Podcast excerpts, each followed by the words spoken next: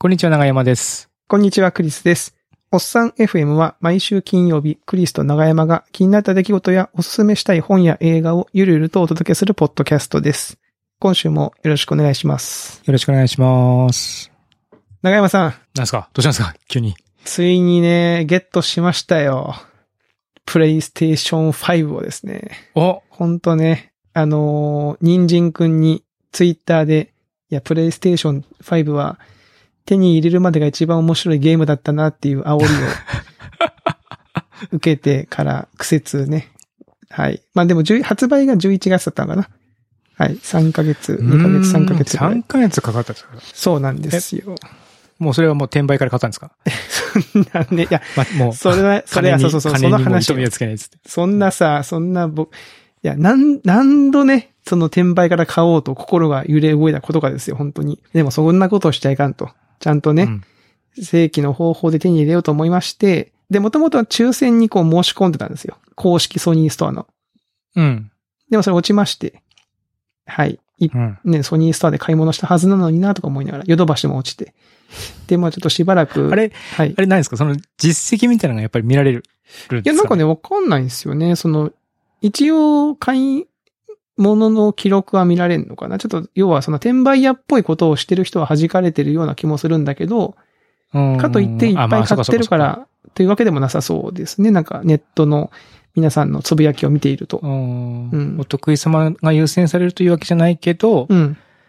まあ、かといってちょっと変な感じだと疑われるかもしれないみたいな、そういう感じなのかしら。そうそうそうなるほどねいや、。それでね、その、うん。しばらく諦めてたんですよ。ここ、もう本当1、2ヶ月ぐらいは。で、まあでもそろそろ欲しいなと思って、ただヨドバシでどうも、そのたまにゲリラ販売してるぞ情報をゲットしたんですよ。ゲリラ販売？うん、土地、土地、まあ、別にあのゲリラ販売ってなんかその、ね、ランボーに出てくるような人が出てきて、おら !PS5 売るぞみたいなことはないんですけど、一応事前予告なしで突然その店頭在庫ありますって言って出して、まあ、気がついた人は買って帰るみたいなことを日本全国のヨドバシカメラで、えーまあ、毎日じゃないんですけどね、あの、やってるぞっていうのを見まして、ただし、ヨドバシの黒いクレジットカードがいると。ヨドバシプラスみたいな。うーん。あそういうカードがあるんだ。そうそうそう。なんかヨドバシのクレジットカード、ポイントとかが連携してるような。うんうんうんで、一応購入履歴も見れるので、まあ要は、ピュレステ5を何回も買うことはできませんと。そのカード1枚につき多分1台しか買えませんっていううんうんうん。縛りがあって、えーまあクレジットカードを作るって一応その結構審査が厳しいので、ちゃんと、えーね、その転売している海外海外の人じゃないですよみたいな。えーその売、あの業種じゃないですよっていうのを一応ある程度身元の保証ができるということでやってるらしいんですよ。なるほどね。で、僕持ってなかったんですよね、黒いカード。で、な、なんでだろうな、ヨドバシ結構使ってんのになんか持ってなくて。僕もでも持ってない。黒いカードの存在、今初めて僕は知りあ、ました。本当ですか？ヨドバシプラスだったかななんか。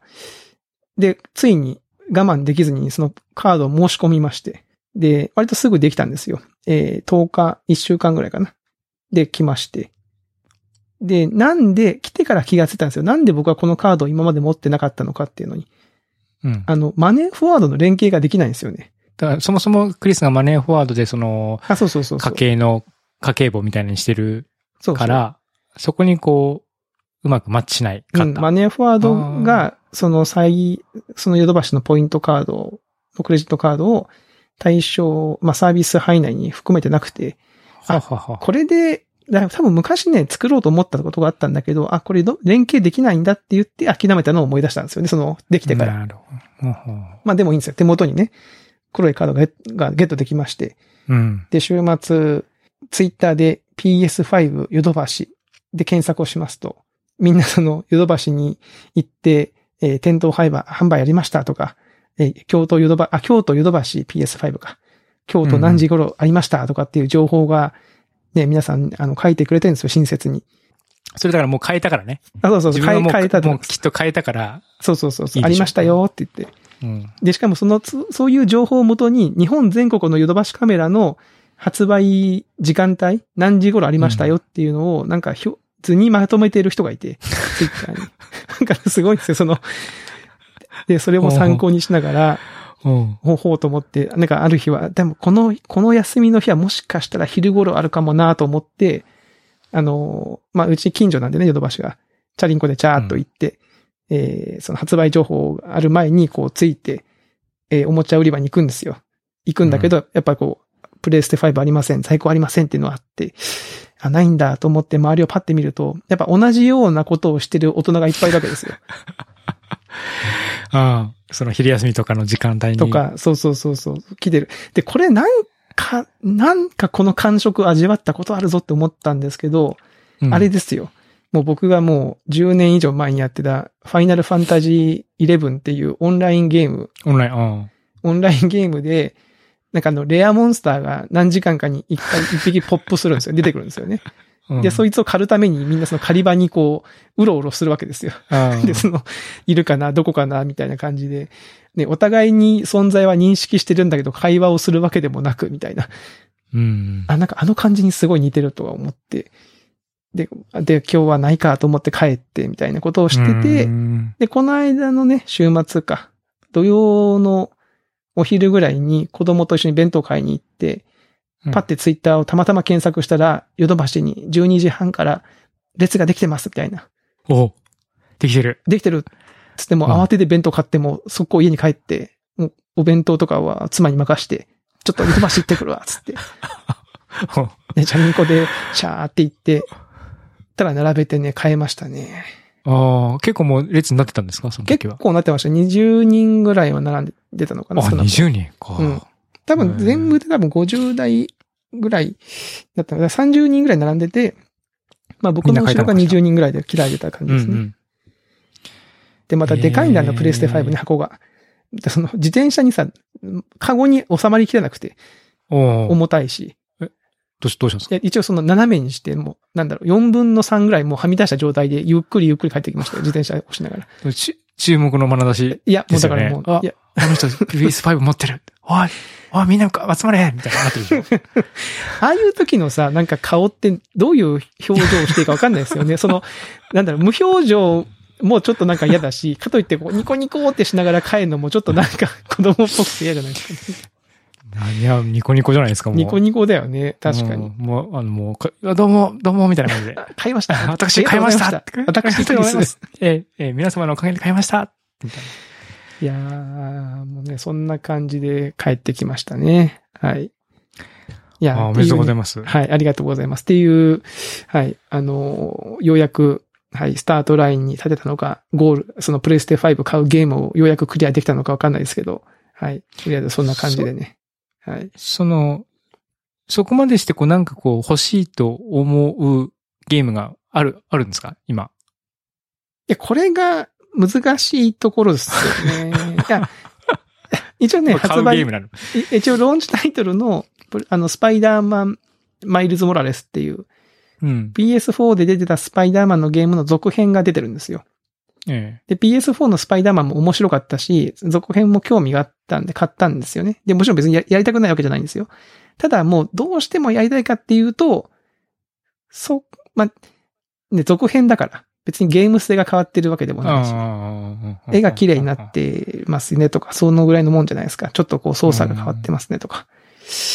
ちょ、正直ね、その、まあ、正直自分の胸に手を当てて考えると、やっぱりこう買うまでがゲームっていうのもあながちあれだよなっていう。すごい贅沢なゲームをしました いねや。、そうですよね。ワンプレイ何万円です。いや、本当にそうですよ。まあでもこれからね、面白いゲームできますし、あとあれが見れるんですね。あの、なんだっけ、ウルトラなんとか HD ブルーレイだっけ。あの、ウルトラ、ウルトラなんとかウルトラ1ブルーレイなんと。か、あすごそブルーレイの画質の4倍の、あの、ピクセル数というか、う。4 4K に対応した、あの、4K の。ブルーレイみたいな。えーそうそうそう、そういうのがあるんですよ。すげえな。はい。で、うち 4K テレビだし、4K のね、コンテンツ見れるからと思って、まあ買ったんだけど、まあね、とりあえず、よかったなと。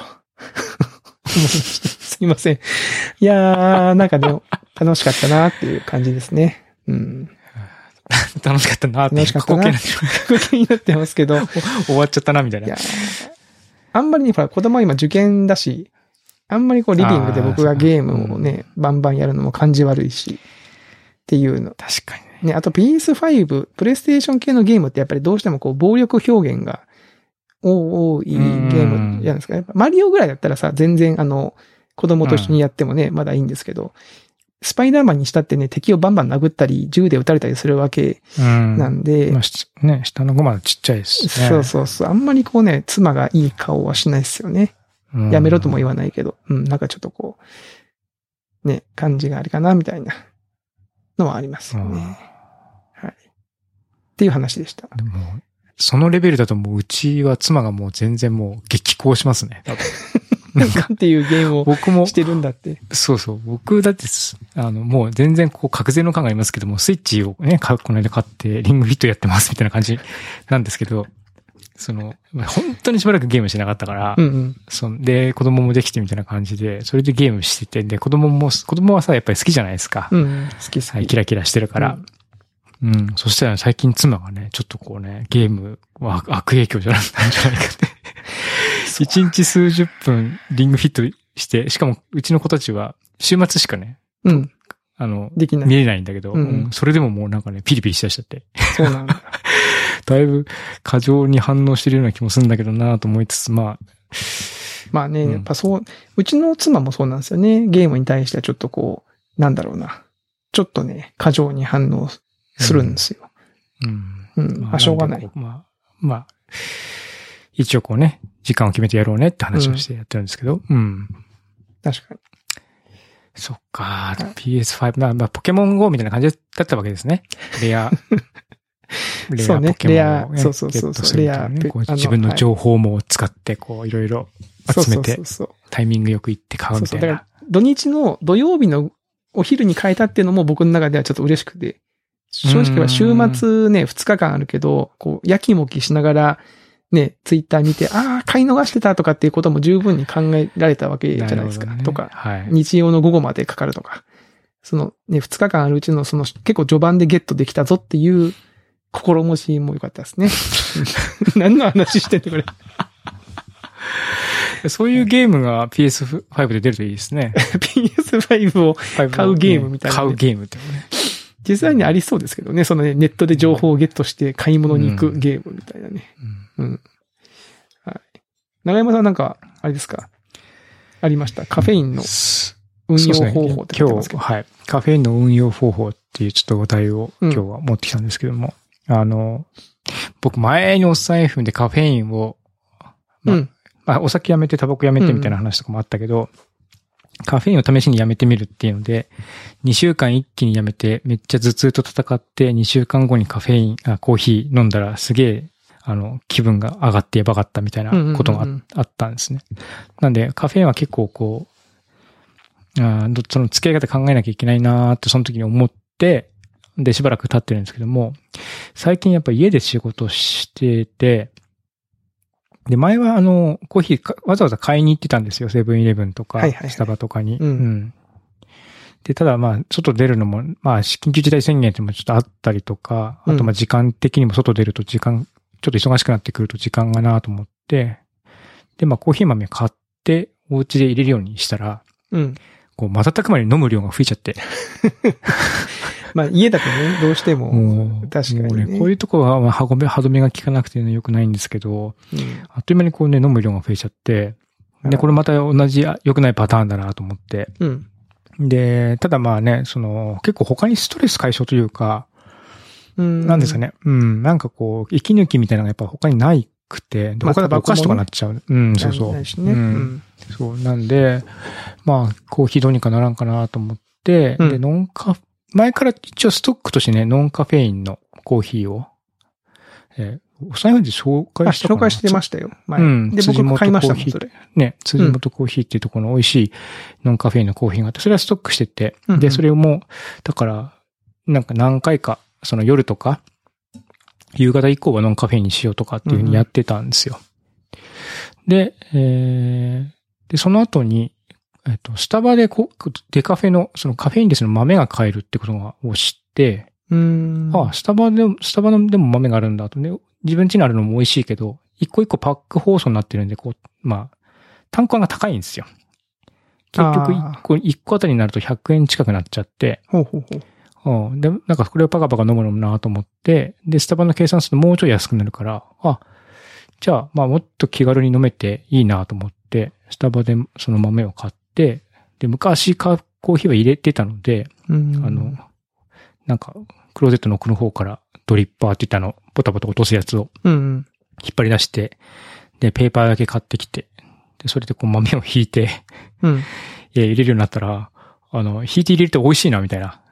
うん。やっぱり、うん、って気持ちになって、そんでこう、ね、コーヒー結構いいなと思って、最近ずっとその、ハンドドリップって手で入れるのに、こう、ずっとハマってるというか、より美味しく入れ方ないかなと思って YouTube の動画見たりとか、うんうん。ブログ読んだりとかして、もう、YouTube のあれですね、動画でこう、コーヒーの入れ方とか検索するともうめちゃめちゃ出て出てきて、もうやっぱみんなね、おっさんみんなコーヒーの入れ方こ凝っちゃうから、これね。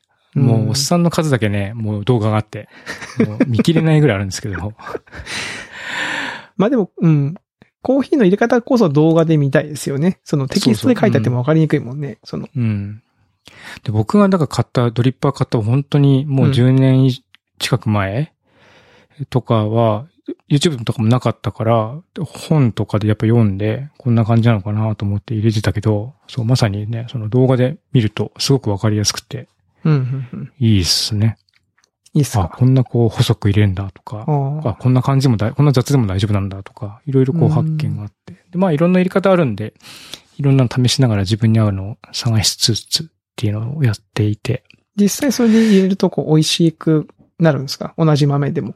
そうですね、入れ方、やっぱ時間とか温度とか、うんあ量とかを結構測るのが大事で。うん。うん。なんていうか、結局、抽出ってもうなんか科学的な反応なんで、えっ、と、量と温度とその豆の粒子の細かさみたいな、そのぐらいなんですよね。あの、うんこう変数が。そうか、そうなんで、それを調整し、する、して、まあ固定できると、まあ大体再現できるみたいな感じなんですよ。うんで、まあ自分の好きな濃さとかを目指していって、で、そこで固定できると、まあ安心するみたいな。なるほど。そういう感じ。うん。で、僕が見た動画はもう、お湯は、あお湯は熱ければ熱いほどいいみたいな感じの、結構雑な感じの人で、うん。でもよく、それよくて、でも熱、熱い、熱ければ熱いほどっていう風になると温度かかんなくていいんで、そうか。70度とか言われるとわわかんないですねそうそう、一。番高温でまずそこで変数が一個固定できるから、うん。うん。で、それ以外はあとは入れる抽出時間とうん豆の流度って感じになって、で、流度も固定できるから、あとは抽出時間をどうするかみたいなところで、こう、やってるって感じですね。う。うんん。すごい。じゃあ、長山さんのコーディング山にもそのうちコーヒーが、そうですね。突然のコでーヒー動画が出てくるみたいな。でね、あの、うんカフェインレスも、最初はなんかね、午後はカフェインレスにしようかなと思っていろいろや、試した結果、うん。朝一杯だけこう、そのカフェイン、普通のコーヒー飲んで、それ以降は、まあ午前中も含めて全部カフェインレスにする。何杯飲もう、飲もうが。うんうんっていう風にしすると一番調子がいいってことが最近分かってきて。うん。うん。まあ、うん朝クイッとこう上げてから、あとはもそうですね。う香りとかを楽しむだけっていう。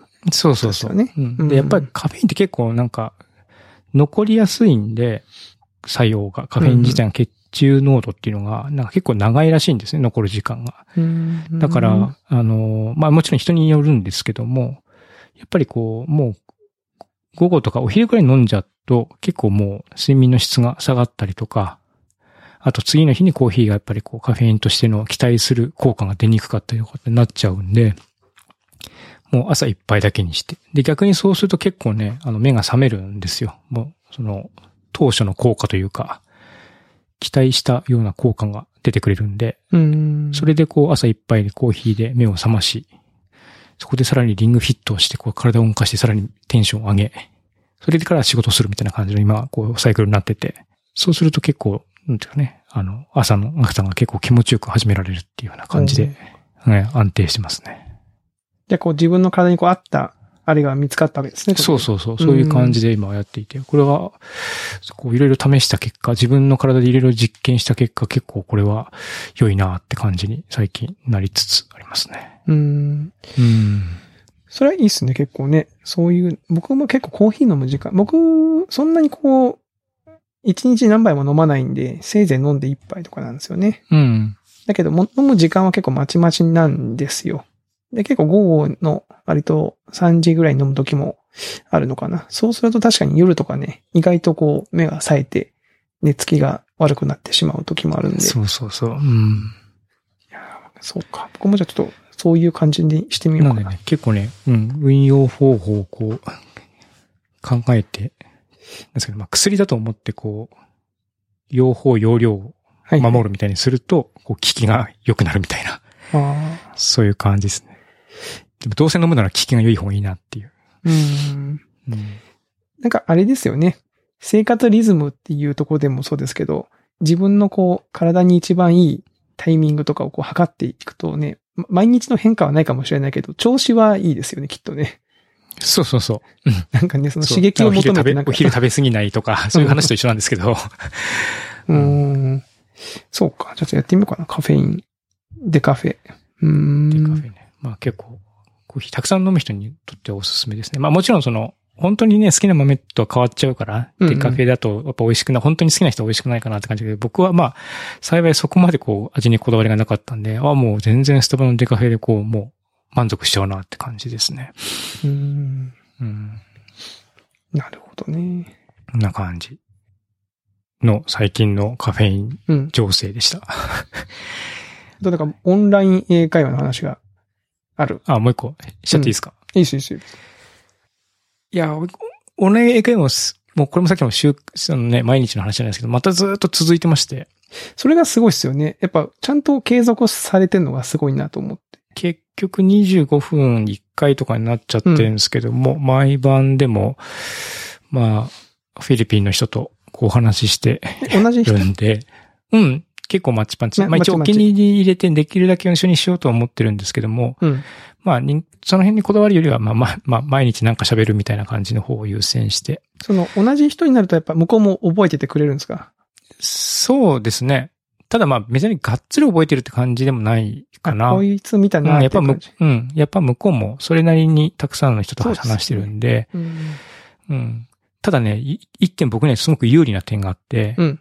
こう僕マイク買ったじゃないですか、手話の MV7 って。うんうん。で、まあちょっとポッドキャストと写真、絵がわかりにくいと思うんですけど、まあごついマイクなんですよ。うんうん。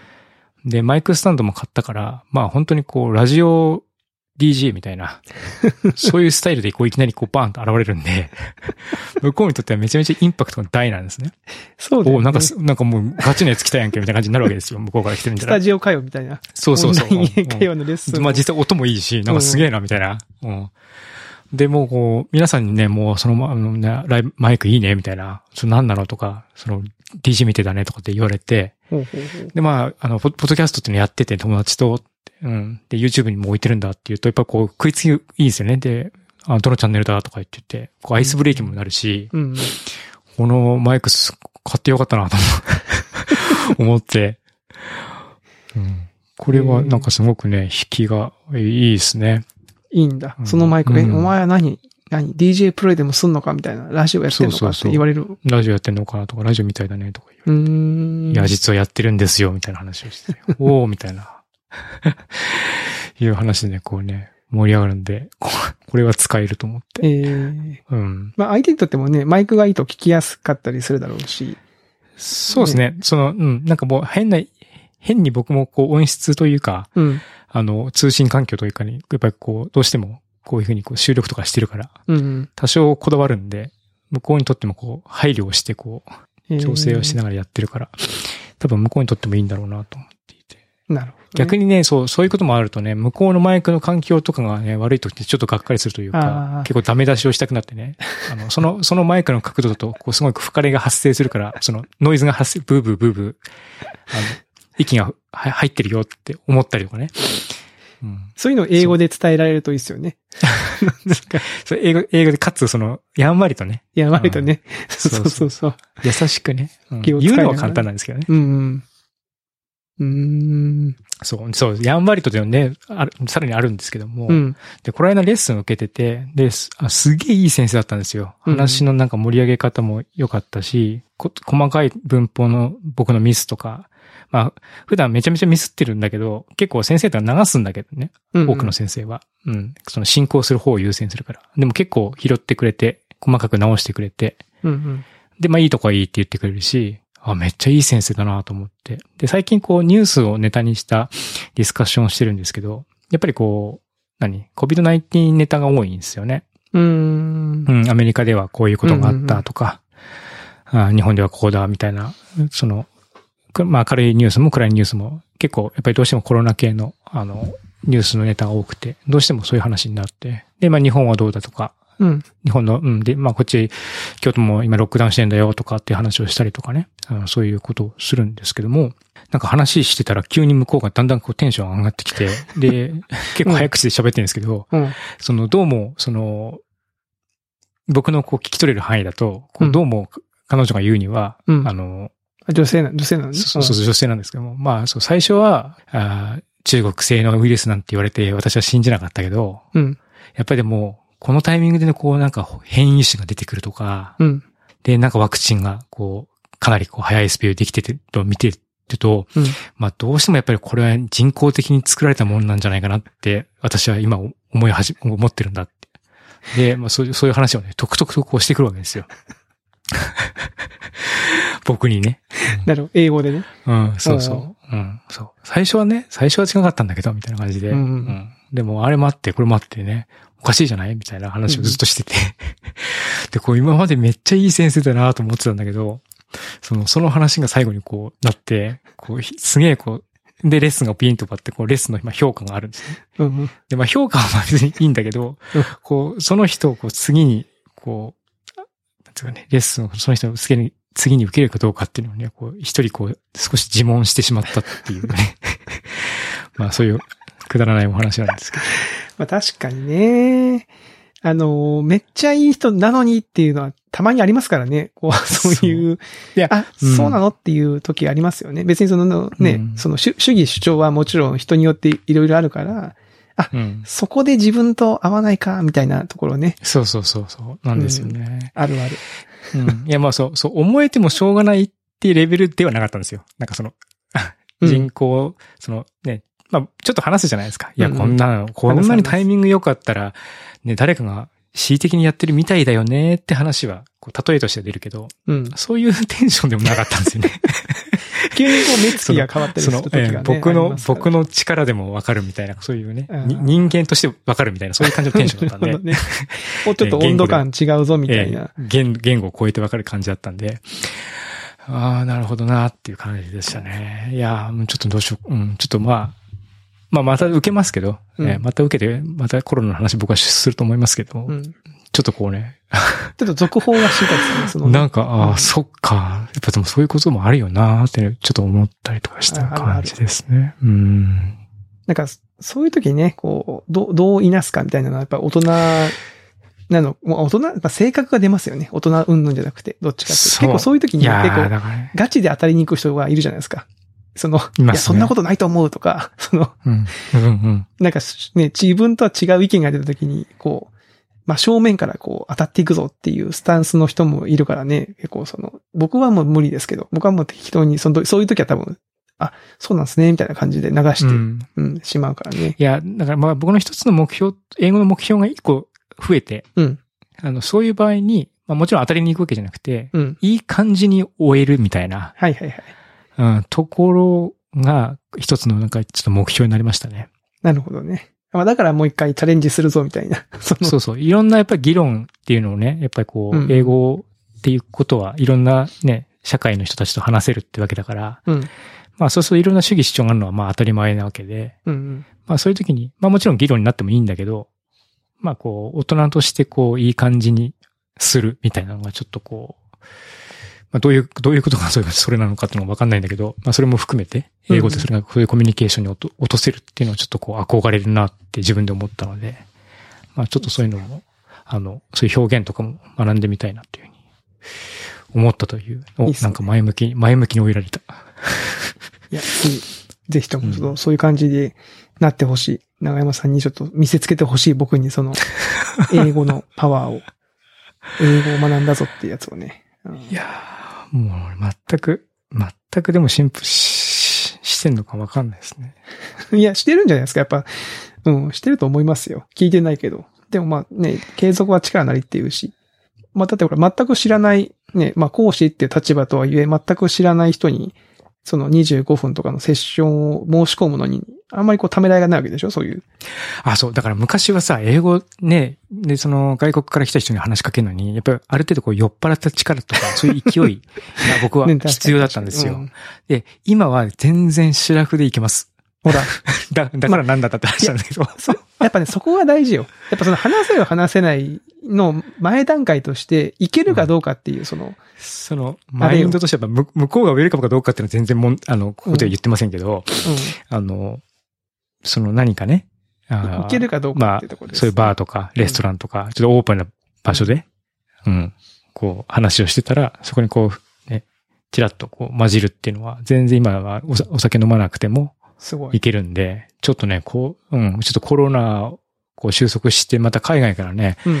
またね、旅行の人が来るみたいな話になったら、ちょっとね、こう、ね、こう引きこもってた時にこう磨いてたパワーをどうにか、京都のローカルツアーガイドとかしてるかもしれません、長山さんが。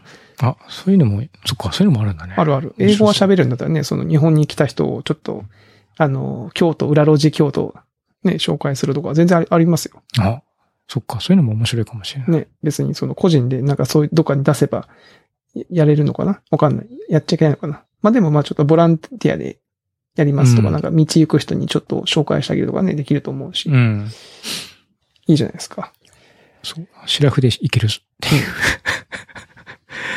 いやーいいっすね。感じですね。はい。はい。というところで、はい。はい。えー今日、今週もいい時間になったかな。はい。あのー最近ね、ポツポツ、ツイッターとかでも感想をいただくようには、い、いただないりまして。ありがとうございます。ちょっとね、読み上げとかは、あえてこう、ね、一個ずつピックアップはできませんけども、あの、ありがたい話ですね。はい。お便りもね、お待ちしておりますので、はい。はい。ぜひ、あの、お待ちしてますので、ぜひとも、あの、はいどしどし感想、ご意見等お寄せいただければと思います。はい。というところで、えー今週のおっさん FM はここまでとさせていただきます。はい。ではまた来週お会いしましょう。さよなら。